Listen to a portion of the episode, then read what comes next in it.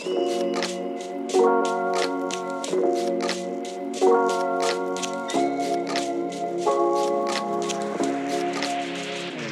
real good.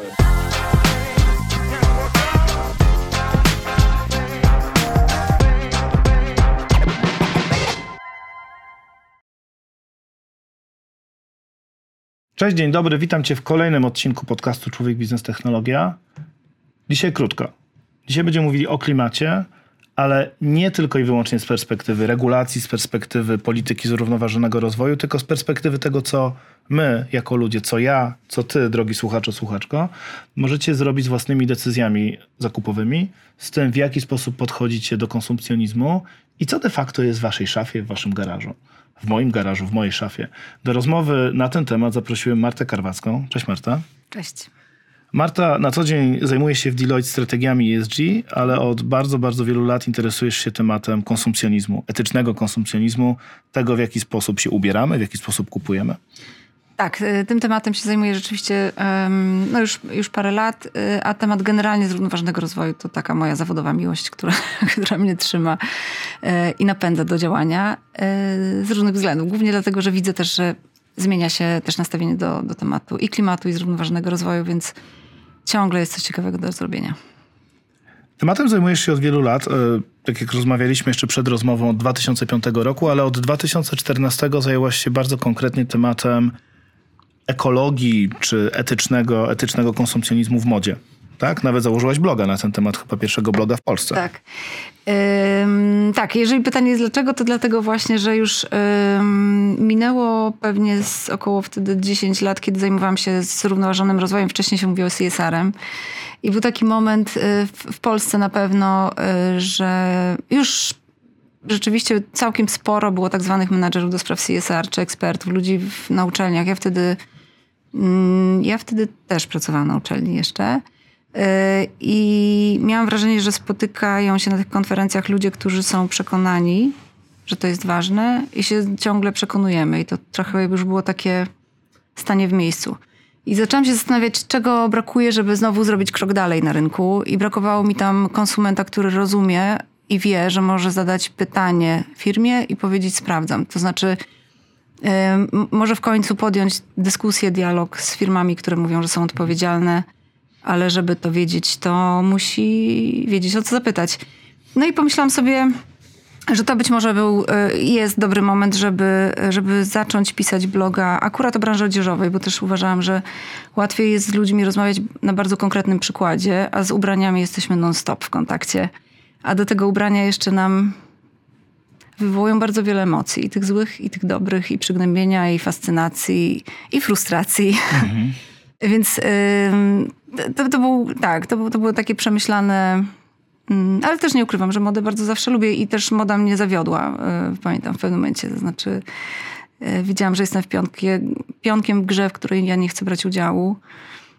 E, więc z takiej e, fascynacji modą e, rozumianej jako sztuka też, bo, bo dużo jakby tego typu jakby mody obserwowałam,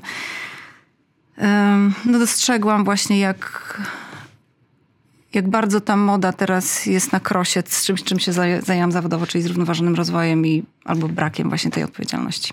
No, bo chyba też branża modowa jest taką branżą, która ma może inaczej, branża w ogóle produkcji ubrań i, i, sprzedaży ubrań, to jest tak jedna z branż, która ma jeden z największych wpływów tak naprawdę na ślad węglowy, to w jaki sposób gdzieś tam zatruwamy planetę, tak? Mm, myślę, że jest najbardziej wyeksponowaną branżą, ale nie jest tak, że, jest, że ma największy wpływ. To znaczy mhm. jest mhm. właściwie każda branża i, i, o tym bardzo często mówię, kiedy rzeczywiście yy, nie wiem, właśnie gdzieś się wypowiadam, że musimy pamiętać, że żeby ratować planetę, to musimy się skupić na każdej branży. Mhm no, branża transportowa, branża budowlana, no, rolnictwo. To są branże, które mają ogromny, też ogromny wpływ negatywny. O nich się nie mówi, bo też um, właśnie konsumenci nie bardzo y, jesteśmy w stanie zrozumieć mechanizmy, cały łańcuch dostaw, jak, jak wygląda ta branża od środka. Uważam, że jakby ja nazywam to sukcesem tych działań ludzi, którzy mówią o modzie, ten sukces wynika stąd, że nam bardzo łatwo, mieliśmy jako konsumenci bardzo dużo alternatyw wobec informacji, które do nas docierały o modzie, jak ona funkcjonuje. Mhm. Czyli wspomniałeś o Martynie Zastawnej i drugim obiegu. To jest bardzo proste, kiedy zaczęliśmy mówić, ok, możemy kupić w second handzie, możemy wymienić, możemy naprawić. To jest tak bardzo łatwo dostępne. Znaczy nie musisz jeszcze babcia ci powie, że przecież tak się robiło, albo ja ci pokażę, jak, nie wiem, zacerować coś, albo zmienić, albo weź w ogóle płaszcz. Sama noszę płaszcz po mojej mamie, który ma 40 lat i go kocham. E, więc myślę, że ten sukces e, tego, że mówimy tak dużo o odpowiedzialności w modzie, jest to, jak łatwo było konsumentom wejść w ten, ten dialog. A łatwo im było dlatego, że oni zrozumieli, że mają alternatywę. I teraz e, zupełnie inaczej jest, kiedy mówimy o telefonie, no bo nie masz alternatywy, nie? żeby mhm. sobie tak szybko jakby wymienić i, i znaleźć substytut.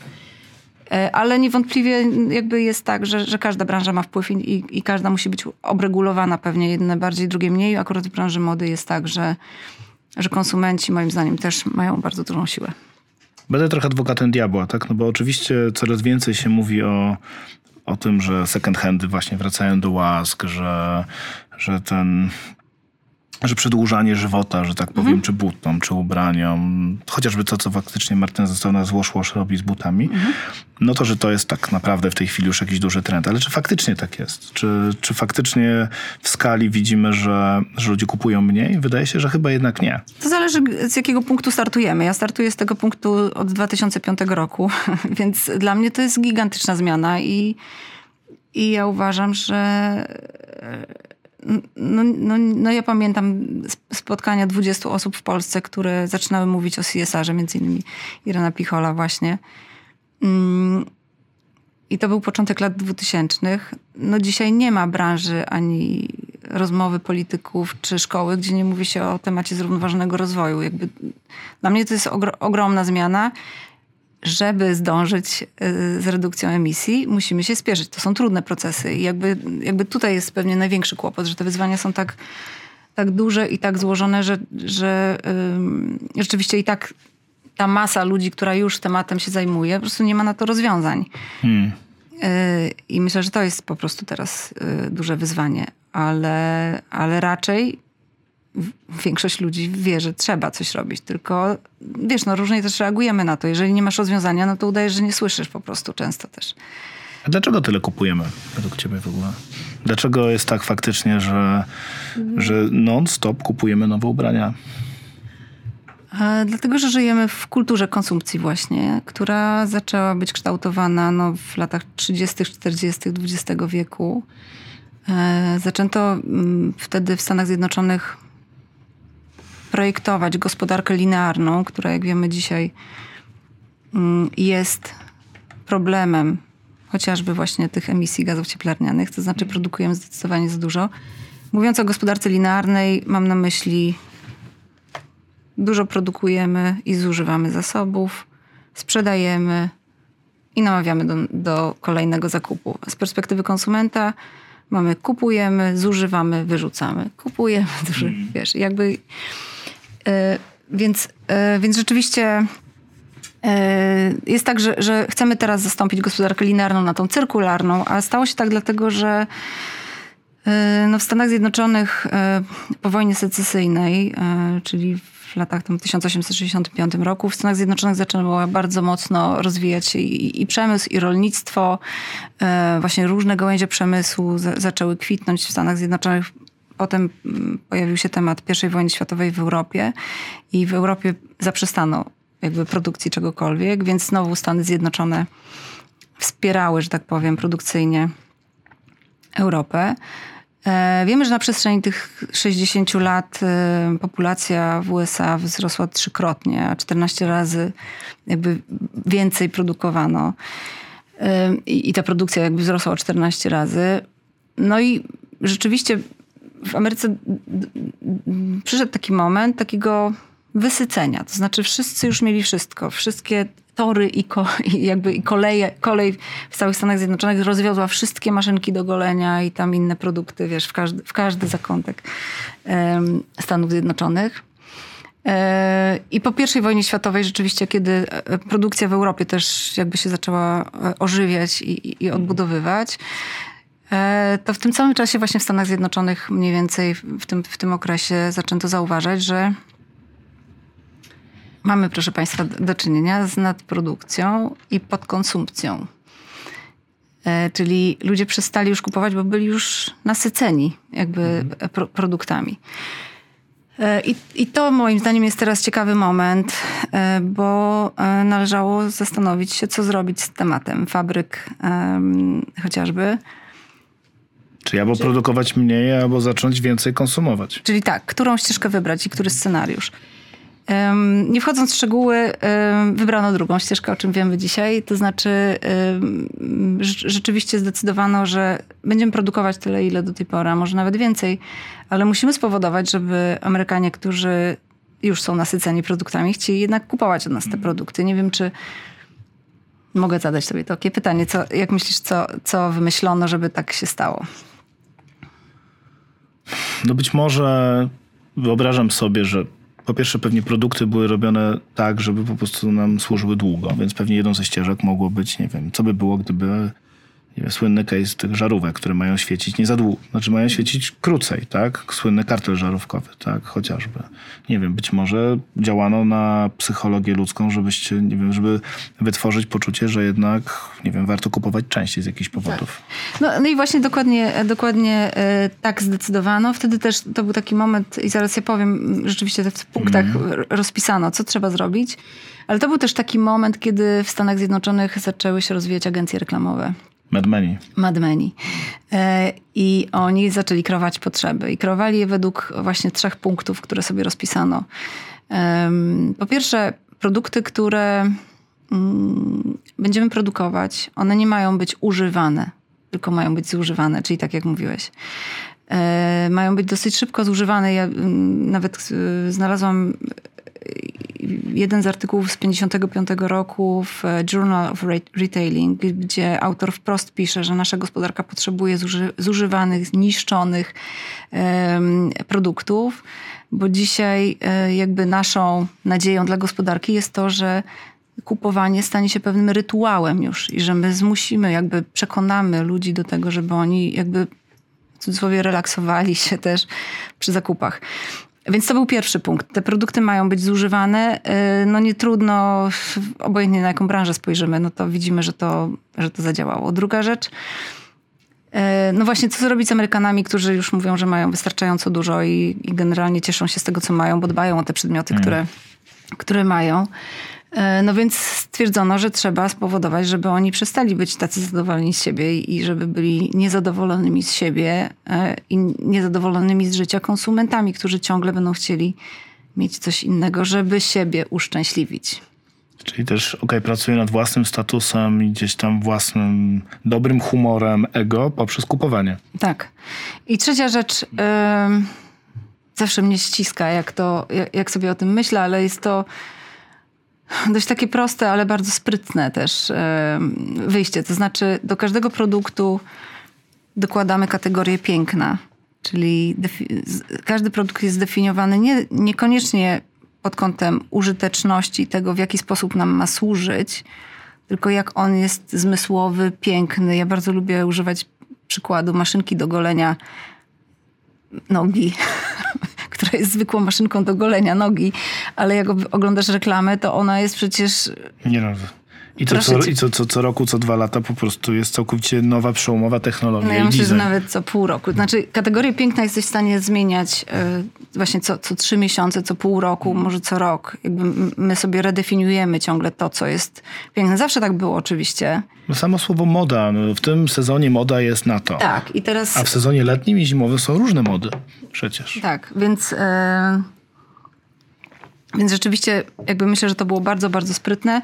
E, oczywiście adresowane było to właśnie do branży odzieżowej e, w pierwszej kolejności, ale przejęły to wszystkie branże i, i teraz piękne są i samochody, i telefony. I, i właściwie mm, można zwrócić uwagę chyba też na to, że jak promowane są produkty, to one głównie mm, opierają się na tym pięknie, że jakby masz ciągle pokazane w jaki to jest kształt, e, kolor, Pytanie jest takie, czy możemy winić ludzi za to, że chcą się otaczać pięknymi rzeczami?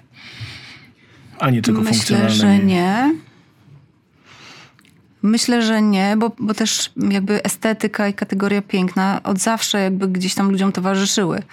I my lubimy piękne rzeczy. Pytanie, czy, ym, czy my nie, nie jesteśmy trochę ym, no, nabijani w butelkę, kiedy to piękno się redefiniuje co trzy miesiące. Yy, To, to jest jedna rzecz. I teraz, kiedy myślimy sobie o masowej produkcji, to na ile o, jakby te rzeczy są rzeczywiście takie nowatorskie i takie rzeczywiście mm, estetycznie niezwykłe, żeby one nas długo cieszyły. Myślę, że nie są w stanie nas cieszyć aż tak długo i, i, i to też wiemy, że tymi zakupami my się często e, cieszymy dość krótko. I nawet przed wejściem na antenę wspominaliśmy o rzemieślnikach. Ja myślę, że ja na przykład tu osobiście upatruję dużo piękna, bo też w tych przedmiotach często jest, jakby masz świadomość, że tam jest pomysł, wysiłek, talent. No i bardzo często jakaś taka ręczna robota, czyli jest jakaś Tak, historia tak, za tak. tym po prostu. Ja osobiście mam tak, że rzeczywiście jak się spotykam z rzemieślnikami, to mam jak, jakąś taką falę wzruszenia. Jakoś mnie mm, te- prace też po, poruszają. Natomiast kiedy widzimy, że na wieszakach jest y, naprawdę to samo, obojętnie do którego sklepu wejdziesz. I to był taki moment, pamiętam, mm, kiedy ja się zastanowiłam, jaką rolę chcę odegrać y, na, na rynku odzieżowym. E, I, I czy chcę być osobą, która łyka po prostu tematy trendów i, i też tego, że ja mam coś w głowie i chciałabym sobie coś kupić, ale po prostu akurat sezon jest na sukienki w kwiatki i nie ma opcji, że kupisz coś innego. Mm, No to nie czujesz, żeby to było jakieś nie- chyba niezwykłe, piękne. No one jakby zaczynamy mieć świadomość, że to jest po prostu trend. No tak, i teraz niesamowite jest to, co powiedziałeś, że to były lata 50., tak? Kiedy to, że tak powiem, tak systemowo... E, Początek, e, koniec e, lat dwudziestych e, XX wieku to taka właśnie już w cudzysłowie rozkmina, wiesz, tego, że, że rzeczywiście w Stanach Zjednoczonych następuje ten moment nadprodukcji i podkonsumpcji i teraz pytanie, co z tym zrobić? I to też ile, ileś lat trwało, no ale lata 40., 50. to pewnie początek Mad Menów, też jestem fanką serialu Mad Men. Nie, nie wiem, czy oglądałeś, ale rzeczywiście tam świetnie jest pokazane, w jaki sposób e, kreujemy też te potrzeby konsumentom, mówiąc im, że będziesz szczęśliwszy, szczęśliwsza, jeśli będziesz to posiadał. Czy tak jest? No to pewnie każdy sobie może odpowiedzieć, ale... No, cała historia w Medmenach chociażby z branżą tytoniową i tymi najwspanialszymi reklamami, ale to jest jakby... Ale też, ale też wiemy, bo są różne analizy, które pokazują, że okej, jeżeli spojrzymy sobie na em, kraje rozwijające się, em, skalę depresji chociażby, uzależnienia od leków, a mówimy o krajach, gdzie ludzie rzeczywiście mogą pozwolić sobie na bardzo wiele przedmiotów, no to widzimy, że to jednak nie działa, że terapia zakupowa się nie sprawdza. No właśnie, zróbmy taki fast forward sobie z tych lat 20., 50. w Stanów Zjednoczonych, gdzie się pewnie to wszystko zaczęło, trochę bliżej nas. Myślę, że takim ogromnym punktem zwrotnym w miejscu, gdzie my żyjemy w Polsce, no, był jednak początek lat 90., gdzieś ten przełom 80., 90., kiedy w czasach, kiedy właściwie mieliśmy gospodarkę niedoboru, tak? Potem szalone lata 90. i produkcja wszystkiego na masową skalę i kupowanie wszystkiego i tak naprawdę cieszenie się p- tymi bardzo często zakupami. Ja pamiętam do dzisiaj, jak mój tata kupował magnetowidy, co prawda używane, ale my mieliśmy co trzy miesiące nowe. Trochę lepsze, trochę czasami działało, czasami nie, to jest jeszcze inna kwestia. Mm, No pytanie, co się dzieje teraz, tak? No bo myślę, że po takich, wiesz, co najmniej 20 latach gospodarki dobrobytu, takiego, wiesz, non-stop do góry, PKB do góry, kupujemy coraz więcej, no jakby jako społeczeństwo się, e, wiesz, bogaciliśmy, no żadnych wątpliwości. Natomiast wygląda na to, że od kilku lat e, następuje taki duży znak zapytania i mówimy, ok, to może my nie musimy kupować tyle tych rzeczy, a może byśmy używali rzeczy używane, a może to fajnie mieć 30 lat ten sam stół, bo jest piękny na przykład. I Albo właśnie- po dziadkach w ogóle bo 70. po dziadkach, tak. I to jest właśnie trochę pytanie, czy to jest taka retromoda, czy to jest jakiś właśnie większy trend i właśnie na ile my się jako ludzkość i jako Polacy zorientowaliśmy, że konsumpcjonizm może być problemem nawet takim z kategorii chorobowym. Sama wspomniałaś o tym. Em, wiesz co, bo kilka wątków dotknąłeś. No, kilkanaście, przepraszam, zawsze to robię. I tak mam, y, teraz próbuję sobie, rzeczywiście ja ten zwrot jakby obserwuję nie tylko w Polsce, ale globalnie. To znaczy, kiedy mówiliśmy już przez wiele, wiele lat o kwestiach klimatycznych, chociażby mówię o, o tej mojej bańce, Um, ale też um, był taki właśnie już czas kilkuletni, kiedy um, młodzi ludzie zaczęli mówić o klimacie, zaczęli się bać. no właśnie powstawały blogi, ludzie, którzy mhm. tłumaczyli w jaki sposób, też jako konsument, jaką masz rolę. Myślę, że ja sobie tak datuję na 2018 rok, rok kiedy Greta Thunberg się pojawiła też jako aktywistka. Czyli mm, doszliśmy do takiego momentu tych różnych takich zjawisk, wiesz, na rynku i w, społecze w społeczeństwie, że, że, doszliśmy do punktu przełomowego, się wylało po prostu na ulicę. Mhm. E, I moim zdaniem to był taki bardzo ważny sygnał pokazania, że ludzie w obawie o klimat, i znowu rozumiem, że to jest jeszcze mało osób, w sensie to nie jest masowa skala, ale jest coś bardzo widocznego. To znaczy, to jest osoba, mówię teraz o Grecie Thunberg, bo sobie przypominam, co, co sobie mówiłam do siebie wtedy. Czyli pojawiła się osoba bardzo młoda, która y, krytykuje dotychczasowe jakby traktowanie zasobów chociażby, krytykuje dotychczasowe jakby modele prowadzenia biznesu i odpowiada jej szef jeden z, jednej z większych luksusowych marek na świecie. Sobie myślę, Jezus, po prostu co tu się hmm. właśnie wydarzyło. Y, i to są takie sygnały, które mówią ci, no dobra, jesteśmy krok dalej, to znaczy coś tu się zaczęło dziać. I, e, i to był moim zdaniem bardzo ważny moment, który pokazuje, że ludzie się boją. I kiedy myślę sobie o tej zmianie, dlaczego to nie jest trend, który minie za pół roku, to mam w głowie piramidę Maslowa, e, bo sobie zrobiłam też kiedyś taką wiesz, analiza tego, co to znaczy, że coś jest trendem na pół roku. Mhm.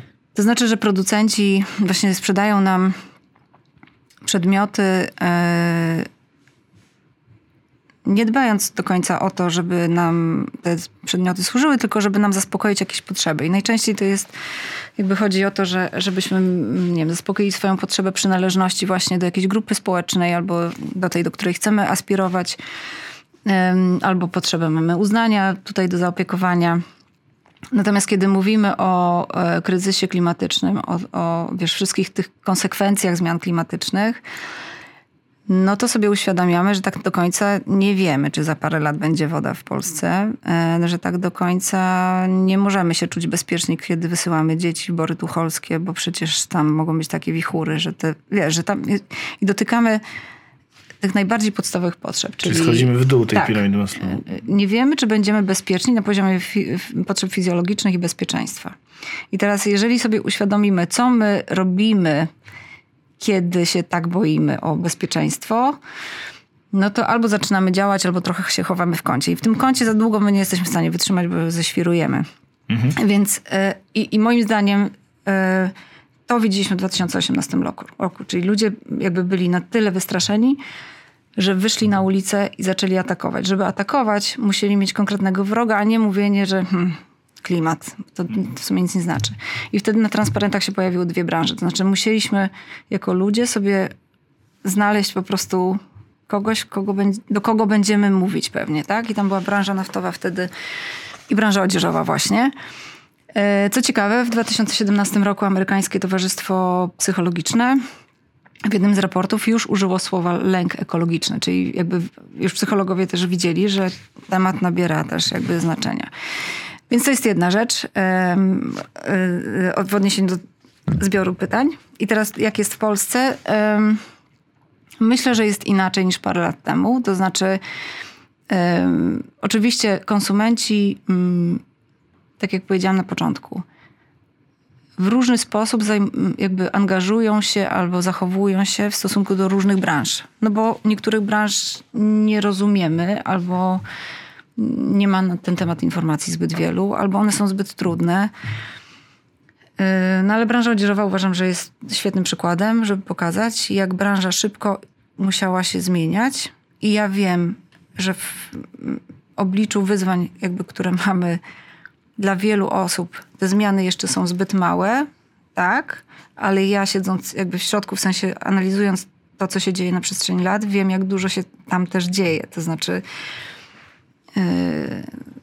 całe zarządy się zajmują tematem. Yy, zaczynamy analizować łańcuchy dostaw, zaczynamy szukać nowych surowców. Sam, samo to, jak yy, się szuka substytutów, na przykład skóry, to mamy już na całym świecie oczywiście te startupy powstają. I skóry z winogron, i z jabłek, i z ananasa, i z włókna na przykład z, ze śmieci, to o gospodarce obiegu zamkniętego, czyli... Ale też cała branża konopna na przykład. Tak, z, ze skórek pomarańczy właśnie są, są włókna, więc...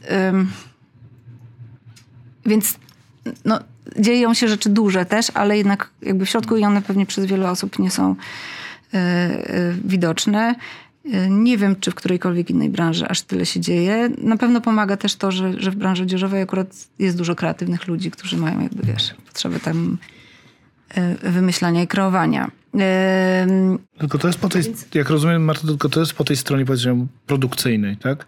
Natomiast jednocześnie mam cały czas takie poczucie, że no, sama ta branża, jakby to nie jest atak w stronę branży modowej czy odzieżowej, ale generalnie jakby jednocześnie jest napędzana taka hiperkonsumpcja. No jest wszystko. i to w każdej branży jest to ciągle to samo. To znaczy bardzo trudno moim zdaniem, mm, to jest trudna dyskusja, dlatego że my jesteśmy cały czas w myśleniu o branży, o gospodarce linearnej, czyli kup, zużyj, wyrzuć, a chcemy być postrzegani jako ci, którzy już wchodzą w nowe modele biznesowe. I teraz te nowe modele biznesowe, cyrkularne chociażby, one są wprowadzane do biznesu często pilotażowo, często z małym zaufaniem, często.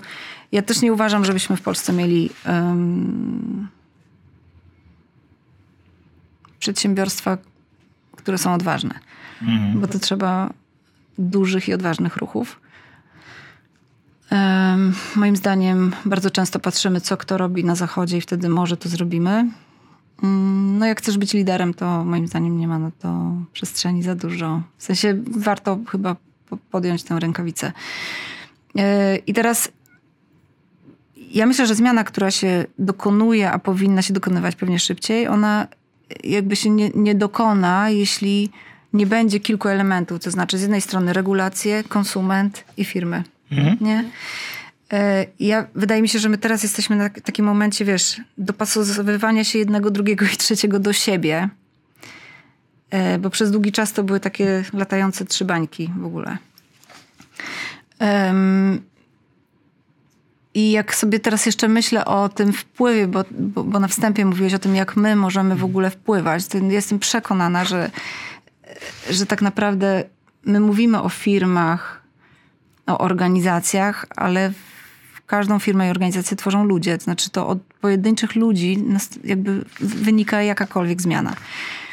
Y, I każdy z nas ma ten wpływ na inne osoby, y, czy tego chce, czy nie. Pytanie, czy jesteś konsekwentny i czy jesteś przekonany. I ja bardzo często byłam pytana na przykład o to,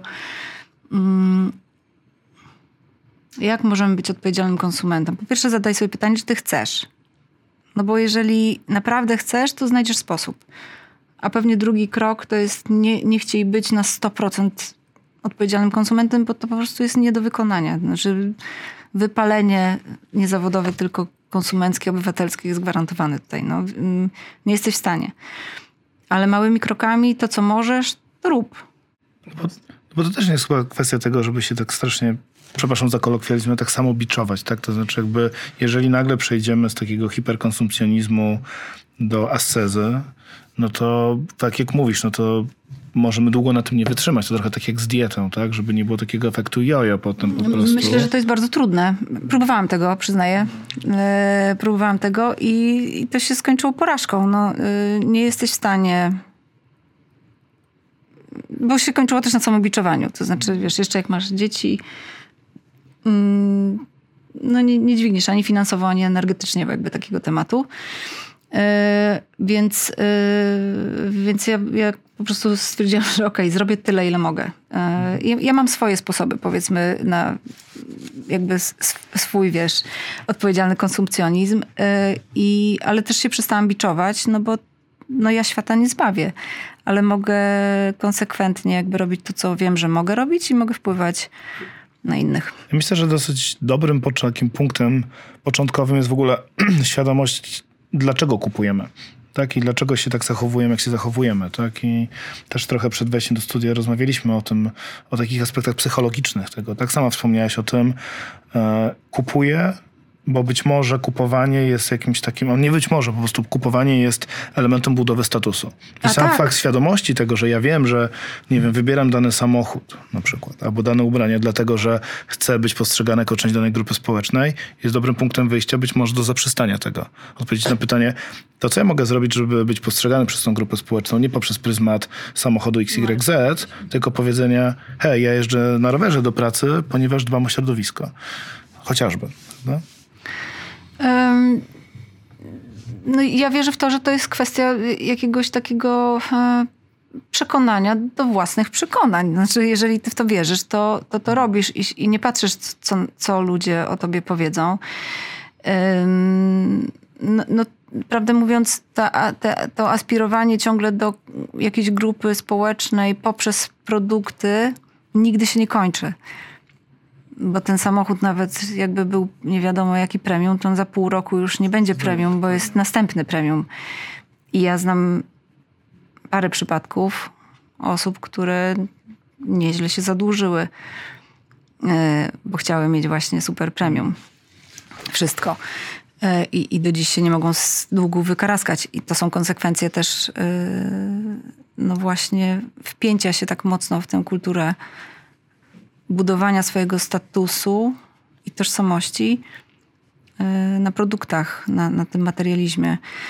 Y, One są dość niebezpieczne, no bo to, no bo tak jak mówię, to, to się nigdy nie kończy. Wiadomo, że my jesteśmy, tak jak też rozmawialiśmy wcześniej, jakby jak sobie myślimy o, o sp- społeczeństwie, to, to mamy taką drabinę. Wiemy, nawet patrząc właśnie czym kto jeździ, gdzie mieszka, na jakie wakacje jeździ, bo na mediach społecznościowych wrzuca zdjęcia to wiesz mniej więcej, em, gdzie jesteś na drobinie, na którym szczebelku. I teraz Ciekawe, czy to jest, czy to jest takie same, wiesz, w różnych krajach, bo no, my jesteśmy jednak mimo wszystko w kraju w pewnym sensie na dorobku. Tak, okej, nie jesteśmy już krajem, powiedzmy, takim super rozwijającym się w rozumieniu właśnie, wiesz, gdzieś tam, no jesteśmy już w tej Unii Europejskiej chwilę, natomiast porównując na przykład budowanie statusu u nas do takich krajów jak Szwajcaria, ja do dzisiaj mam taką rozmowę, w pamięci taką rozmowę z moim kolegą, który mówi, wiesz, jeżeli mieszkasz w Zurichu i odwozisz dziecko do szkoły samochodem, to wszyscy patrzą na ciebie jak na kosmitę. Ponieważ wiadomo, że jest to kompletnie głupie. Tak? I więcej patrzą nie tylko na kosmitę, tylko na kogoś, kto chce się popisać. Ponieważ u nas się dzieciaki odwozi komunikacją miejską albo rowerem. Ponieważ są korki, ponieważ jest to drogie, no i ponieważ jest to gdzieś tam niezgodne ze środowiskiem. Versus drugie ekstremum, kraje typu, nie wiem, Bliski Wschód, yy, już Polska może trochę mniej, gdzie samo, samochód jest ewidentnie statusowy po prostu. no samochód trzeba mieć. Albo i kilka. I teraz jest pytanie takie, wiesz, otwarte, czy jesteśmy już gotowi na to, żeby zrozumieć, że czasami właśnie można budować swój status w kontrze, że tak powiem, do tego posiadania. Powiedzieć, zobaczcie, stać mnie, więc nie mam. Tak jak zawsze z innowacjami, ja to trochę to traktuję jako in, innowacje. Znaczy zawsze masz na, na początku garstkę osób, które y, mówią, okej, biorę to na klatę, idę po prostu tą nową ścieżką, przecieram ją i ym, tak, ja myślę, że jak, jak, jak gdzieś tam parę lat temu sobie wybrałam też taką ścieżkę, yy, mówiłeś o, o moim blogu, był to dla mnie duży stres też, żeby zacząć publikować treści zupełnie niezgodne z tym, co jest yy, mm, no jakby powszechnie uznane za, za normalne. Yy, Ale wtedy też miałam takie właśnie myślenie a propos tego 100%, yy, że, że pewnie nawet nie mogę pisać o odpowiedzialnej modzie, no bo, no bo nie ma tej mody w ogóle jeszcze, więc muszę sobie znaleźć sposób. I wtedy wybrałam sobie taką, takie myślenie, okej, to ja spróbuję poszukać swojego, e, swojej ścieżki na to. Yy, Więc tak sobie myślę, mm, osób, które zaczynają myśleć o tym, że mogłyby inaczej funkcjonować, jest coraz więcej. Więc jesteśmy w tej fazie takiej, wiesz, od tych innowatorów przez naśladowców. Myślę, że jakby coraz więcej jest tych osób. E, Czy jesteśmy w pełni gotowi? Myślę, że nie, bo to się też wiąże z tym, jaką rolę dla nas mają, jakby, jakie znaczenie dla nas mają produkty. My cały czas przypisujemy im bardzo dużą wagę i to właściwie mm, y, nie, mm, nie przypisujemy jakby wartości tym przedmiotom, które już mamy, tylko wartość przypisujemy temu, że musimy mieć ciągle nowe. Chyba bardziej tak jest. Czyli one, one nas szybko i tak zawodzą, bo już... To jest taka obietnica, No, którą sobie tak. sami dajemy, że jak będę miał to, to się poczuję inaczej na przykład. No właśnie, więc y, te przedmioty, które, które posiadamy i do których jakby, które chcemy mieć, to one nam szyb, nas szybko zawodzą w tym sensie, że, że dopamina chyba, tak? Nam jakby szybko się reguluje i jest ok i znowu potrzebujemy zastrzyku. Y, więc myślę, że to, to nie jest prosta sprawa, ale znowu to zmiana się dokona wtedy, kiedy konsumenci będą mieli dość łatwy dostęp do tych nowych modeli ko- konsumenckich, powiedzmy.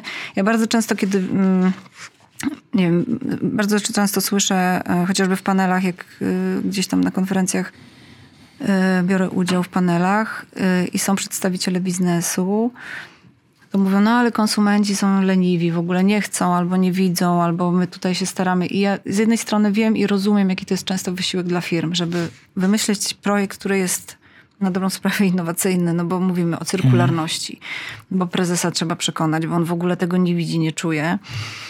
E, Albo wprowadzić właśnie bawełnę organiczną, albo w ogóle, nie wiem, pomyśleć o tym, że pracownicy mają jeździć rowerem. A konsumenci tego jakby nie, nie kupują. Yy, tak jakby ci konsumenci to był ktoś inny niż my. Znaczy, znowu wracam do tego.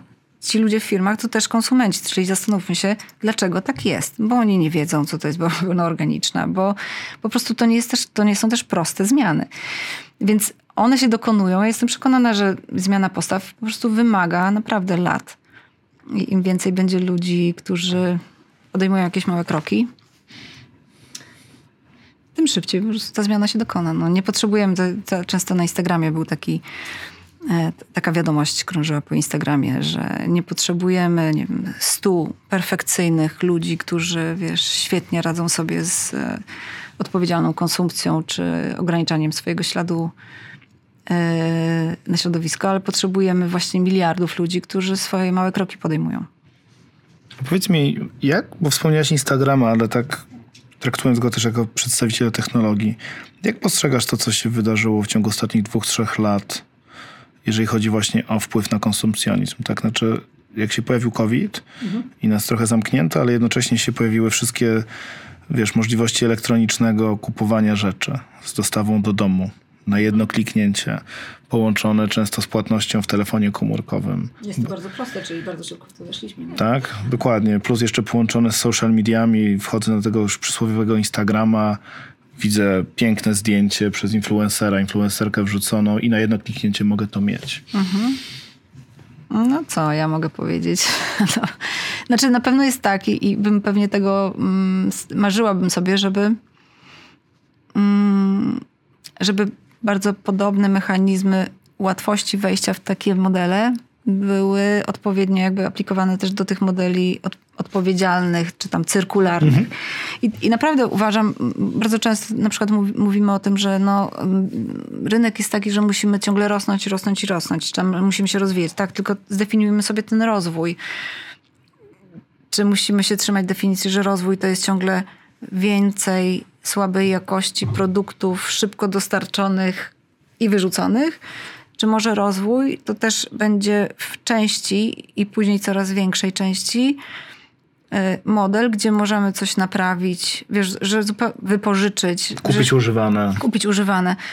Mm, Wspomniałeś o, rynku second hand. No, widzimy też na przestrzeni ostatnich tam lat i to jest analizowane od 2017 roku przez platformę ThreadUp, jak wybuchł w ogóle rynek second hand. Znaczy ludzie się przekonali, że to w sumie nie wstyd, nie? Znaczy więcej, to już zaczyna być postrzegane jako moda. Tak? W dużych miastach tak. No jeszcze tam pewnie jakby do tego się dostrajamy. Natomiast, y, natomiast to jest przykład dla mnie właśnie czegoś takiego, że, że nawet marki fast fashion bardzo często zaczynają myśleć o drugim obiegu. E, Albo zaczynają wypożyczać. Albo no mój ulubiony przykład e, marki Berbery, która została skrytykowana w 2018 roku, że pali u- y, ubrania i akcesoria za równowartość tam chyba 20, 28 milionów funtów.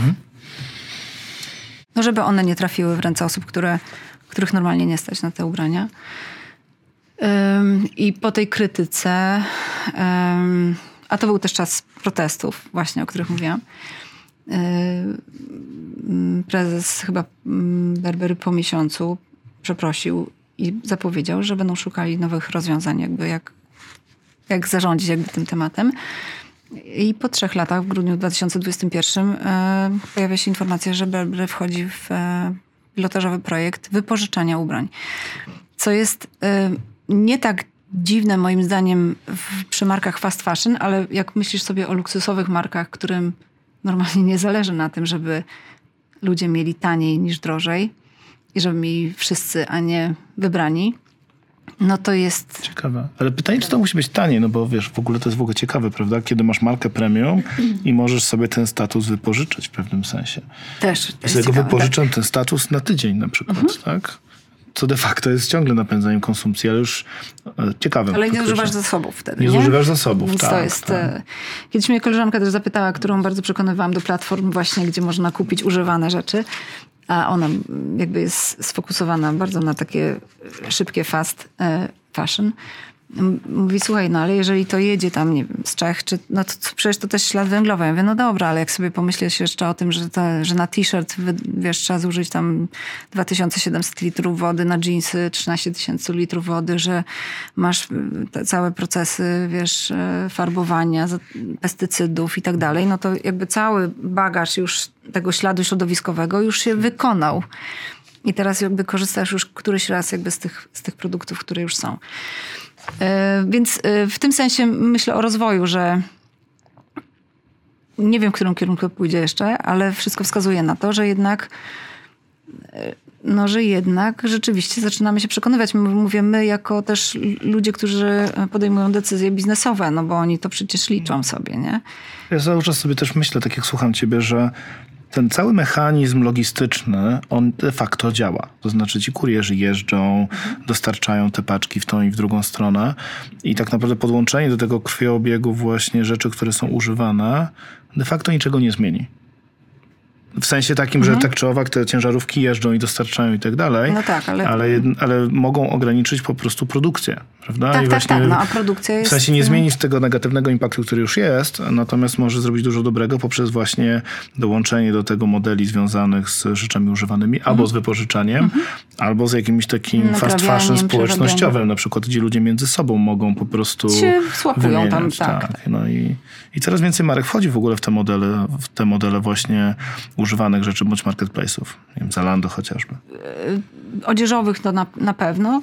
To jakby już e, nawet głupio moim zdaniem jest mówić, że jesteśmy cyrkularni i to jest nieinnowacyjne, bo, bo już z mojej perspektywy jakby wszyscy to robią. Trochę jak z rezygnacją z, z rezyg- tak, jak było z rezygnacją z używania futer. No jakby fakt, pierwsze marki szokowały, ale już później szło taśmowo. Ale, ale wiesz, no, my pracujemy z klientami z branży chociażby automotive, które zaczynają mówić o, wypo, o wypożyczaniu, no nie tylko samochodów, ale naprawianiu części, wiesz, samochodowych, że zaczynamy w ogóle jakby w różnych branżach myśleć sobie o cyrkularności. Też dlatego, że w Unii Europejskiej pojawił się Circular Economy Action Plan, który będzie dotyczył różnych branż, jakby nie tylko tekstylnej. Em, i jeszcze sobie pomyślałam, że, że e, wrzucę temat e, Overshoot Day, czyli tego dnia długo ekologicznego. Też takie miałam e, ciekawe spostrzeżenie, moim zdaniem, z, w okresie pandemii, kiedy nie wiem, czy wiesz, czym jest Dzień Długo Ekologicznego, ale to jest taki dzień, kiedy my jako ludzkość zużywamy zasoby naturalne na cały rok. I w latach 70. myśmy zużywali te zasoby w grudniu, jako ludzkość cała. Em, Od lat 70., czyli właśnie wzrostu produkcji i tak dalej, ten, ten e, moment, kiedy e, identyfikowano Overshoot Day, się cofał trochę do, jakby w kierunku stycznia, czyli coraz szybciej zużywaliśmy te zasoby. W 2019 roku, kiedy była pandemia? 2020. Okej. W 2019 roku Overshoot Day był e, zanotowany, jakby zidentyfikowany na 29 lipca już. E, Jak była pandemia i wstrzymaliśmy się wszyscy na 3-4 miesiące, bo przecież nie było ani transportu lo- lotniczego, ani produkcji, jakby no nic. Wydłużyło się trochę. To się wydłużyło na 20 sierpnia. Teraz? Znowu wróciliśmy do 29 e, lipca, ale to mi pokazało, że no mamy wpływ. No mamy totalne. Czyli zobacz, wystarczyły te trzy miesiące jakby wstrzymania e, i momentalnie jakby te, e, to, to szacowanie jakby kiedy e, i jak my zużywamy zasoby o trzy tygodnie, aż moim zdaniem w ciągu jakby tych, tylko tych trzech miesięcy się wydłużyło, więc...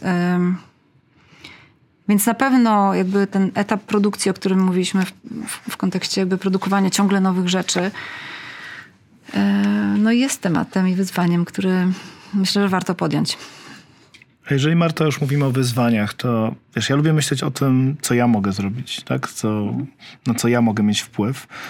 I być może całego świata nie zbawimy, chociaż wierzę, że taki podcast jednak kilka osób słucha, więc może, No właśnie. może zaczniemy sobie zadawać, mam nadzieję, że zaczniemy sobie zadawać e, więcej pytań, ale z twojej perspektywy właśnie, jak taki szaraczek jak ja może mieć wpływ?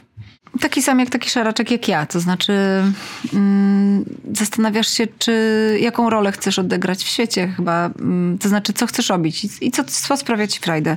Mi się wydaje, że mm, jeśli mówimy o zmianie, to w zmianie ważna jest konsekwencja i spójność, czyli jeżeli coś ci będzie sprawiało frajdę i będziesz do tego przekonany, to będziesz to robić. Em, I teraz co my możemy zrobić? Możemy po pierwsze się zastanowić, em, co jest dla nas istotne i ważne. I, I kiedy myślimy sobie naprawdę o wyzwaniach środowiskowych i społecznych, to jest taka masa rzeczy, że nie jesteśmy w stanie ogarnąć wszystkiego. Dlatego warto sobie wyobra- wybrać rzecz, którą ja mogę zrobić. Ty możesz zrobić podcast, ja mogę pisać bloga i mogę pracować w Deloitte w zespole Sustainability. E, I mogę robić szkolenia, i mogę robić zajęcia e, na uczelniach dla menadżerów. E, ale możemy być też osobami, które mm, mówią o niemarnowaniu żywności, które mówią o e, szkodliwych e, e, stereotypach. Możemy być osobami, które, no wiesz, proszą panią w sklepie o to, żeby zapakować ser do własnego pudełka, a nie brać folii i nie pakować ma- każdej marchewki w oddzielną folię. Tyle, ile możesz, tyle zrób. I chyba nie bój się oceny, bo to jest e, myślę, że najważniejsze. E, Ale, ale ludzie ci uwierzą chyba wtedy, kiedy będziesz konsekwentny i nie będziesz za dużo moralizował, tylko po prostu będziesz swoimi małymi krokami robił tyle, ile możesz. Jeżeli nie możesz, trudno. Ale jeżeli możesz, to to zrób. Mm, Ja myślę też, że dla wszystkich osób, które nas słuchają tutaj i na przykład prowadzą firmę, no to też można się wtedy zadać sobie pytanie, ok, to co ja jako firma mogę zrobić? Zarówno pewnie na poziomie dostawców, pewnie na poziomie tego, jak zarządzam swoim biznesem, ale mnie uderzyło też to, co ty powiedziałaś, że żebyśmy pamiętali, że konsumenci to są też nasi pracownicy, prawda? Tak, i to, są ludzie, którzy, z którymi też możesz podjąć dialog wewnątrz firmie. Y, Dla mnie właśnie ta zmiana, o którą mnie też pytałeś na samym początku, jest y, jakby wyraża się przez to, że w firmach pojawiają się ludzie, którzy mówią własnym pracodawcom, słuchajcie, musimy zająć się tematami środowiska, nie możemy wyrzucać tyle papieru, albo z, zróbmy coś, co jest pozytywne dla środowiska, y, zacznijmy to komunikować. Y, Jest coraz więcej takich firm, gdzie rzeczywiście nawet pracownicy sami podejmują działania i niestety, ale często się zderzają ze ścianą y, na etapie jakby komunikowania tego zarządom, czyli tam jest większe niezrozumienie. Ale, ale, ale ci konsumenci, ci obywatele też są po prostu w firmach i oni organicznie się też organizują, żeby, żeby pracować w firmach, które są środowiskowo odpowiedzialne. Zresztą w badaniach to też e, bardzo mocno i wyraźnie zaczyna być wskazywane, ale to już na inny podcast sobie zostawimy. Tak, jeszcze taką rzeczą, którą sobie wyciągnąłem z tego podcastu, no to jest świadomość tego, dlaczego kupuję. Tak, I, Tak, i co mi to daje, no. Tak, co mi to daje i czy to są rzeczy, których naprawdę potrzebuję, czy kupuję dla statusu, czy dla podreperowania ego, czy jakiegokolwiek innego deficytu. To jest też, taka ważna pewnie rzecz. to już jest kwestia jakby grubsza do przerobienia, Mhm. jeżeli tak jest, ale ja, ja bym zachęcała na, na pewno do tego, żeby mm, szukać wartości w przedmiotach, które mamy. Yy, I teraz ym, no ja mam swoje sposoby, jakby ja ich nie narzucam nikomu, no bo, no bo one są po prostu moje i mi sprawiają frajdę, ja w tym mogę być spójna, ale ja korzystam z rzemieślników rzeczywiście i, i szyję sobie często ubrania, ale na przykład mi dużo frajdy też sprawiają takie wynajdywanie marek, właśnie często na Instagramie, ym, które mają takie nieoczywiste w ogóle produkty. Na przykład właśnie torbę, y, która jest uszyta z podartej narzuty w Peru przez rodzinne, rodzinną szwalnię. Ja, ja używam plecaka, który jest zrobiony z plandeki od ciężarówki.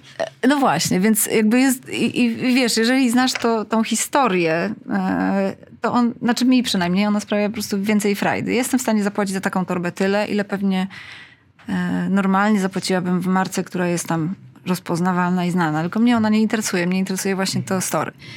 E, Ja myślę, że po prostu takimi produktami my się bardziej cieszymy. One nie są nam obojętne. Em, Więc, więc pewnie odkrycie też tej, tej, tej wartości w przedmiotach e, jest też sposobem. Tak, i taką rzeczą, którą jeszcze wyciągam dla siebie jest takie zadanie sobie pytania, to czy ja mogę na przykład właśnie wejść troszeczkę do tej gospodarki zamkniętego zamkniętego. obiegu, tak? Czy mogę coś wypożyczyć, czy mogę odkupić, a może mogę sprzedać rzeczy, które mam, prawda? Albo możesz posłuchać Spotify i nie kupować płyty, bo to też jest e, gospodarka obiegu zamkniętego. Czyli generalnie w, w tej idei chodzi o to, żeby jak najmniej zużywać zasobów. E, więc e, jakby tych modeli jakby wpisywania się w tą, w tą cyrkularną myśl jest bardzo dużo, ale rzeczywiście te, naj, które naj, w pierwszej kolejności przychodzą nam do głowy, no to jest wypożyczanie, naprawianie. Bardzo modny dzisiaj upcycling. E, mamy coraz więcej też influencerów na, na Instagramie, którzy pokazują jak można, i projektantów zresztą też, którzy pokazują jak można odzyskiwać wartość jakby w przedmiotach bardzo różnych. Także drodzy słuchacze, drogie słuchaczki, bardzo was e, tutaj z Martą zachęcamy mm, do zadawania sobie tych pytań. I myślę, że w tym Ale też firmom. I firmą też, tak. Ja myślę, że w tym podcaście pewnie było więcej pytań niż odpowiedzi, ale myślę, że to właśnie chyba trochę o to chodzi, tak? Żebyśmy czasami w taki świadomy sposób sobie zadali Tu pytanie. nie ma gotowych rozwiązań po prostu jeszcze, e, a żeby to było, tak jak mówię, prawdziwe, jestem przekonana, że każdy musi to poczuć u siebie, czyli mm, ja nikomu nie sprzedam recepty na to, jak, jak być odpowiedzialnym konsumentem, bo pewnie e, ja chociaż się staram bardzo mocno, każdy może mi zarzucić, że nie jesteś w 100%. Nie, nie jestem i nie mam takich aspiracji. Więc każdy musi znaleźć sobie swoje sposoby. Ja też absolutnie nie uzurpuję sobie tutaj żadnego miana takiej osoby. Znaczy, absolutnie jestem niedoskonałym pod tym względem konsumentem, natomiast no, tą moją misję też częściowo realizuję poprzez ten podcast i też na pewno będę zapraszał tutaj osoby, które, z którymi mogę porozmawiać o tym, co możemy zrobić właśnie na poziomie, nie wiem, czy państwa, czy na poziomie firm, czy na poziomie ludzi, no bo tej roboty jest do zrobienia bardzo, bardzo dużo. Mm, ale po prostu taka, myślę, że świadomość i czasami takie zatrzymanie się i powiedzenie sobie, dlaczego ja to robię, dlaczego ja kupuję, e, dlaczego mam tyle w tej szafie, tak? E, A czy w ogóle tego potrzebuję? A co z tym moim urlopem? Czy na pewno jak w październiku zielony był mm, twarzowy, a teraz już nie jest, to ja mam w to uwierzyć? Dokładnie. E, No ale mamy też, tylko jeszcze ostatnie zdanie właśnie e, z tej grupy osób, które zadają sobie te pytania, e, pojawia się grono przedsiębiorców i startupy i Martyna Zastawna, która naprawdę zmienia moim zdaniem postrzeganie tego, w jaki sposób używamy butów i je zu- zużywamy. Zachęcam do odcinka numer 75. Tak, Martyna. bo, bo to są ludzie, którzy zadali sobie kiedyś to pytanie, stwierdzili, że zrobią coś. e, Ja czytałam dużo o, o, o początkach jakby Wash Wash, więc wiem, jak jej było też ciężko. Dzisiaj największe marki odzieżowe i obuwnicze chcą z Martyną współpracować i to jest ta zmiana, której, o, którą ona dokonała. Ona jako jedna, jedna Martyna. Więc, e, więc albo mamy startupy, albo mamy aktywistów, albo organizacje pozarządowe jest cała masa i cały wachlarz jakby rzeczy, które mogą z tego wyniknąć. Super. Marta, bardzo Ci dziękuję za rozmowę. E, Nie wykluczam, że do najbliższego zobaczenia, usłyszenia w przyszłości. Dziękuję bardzo. I dziękuję Ci za to, co robisz, bo to jest super ważne. Dzięki. Dzięki.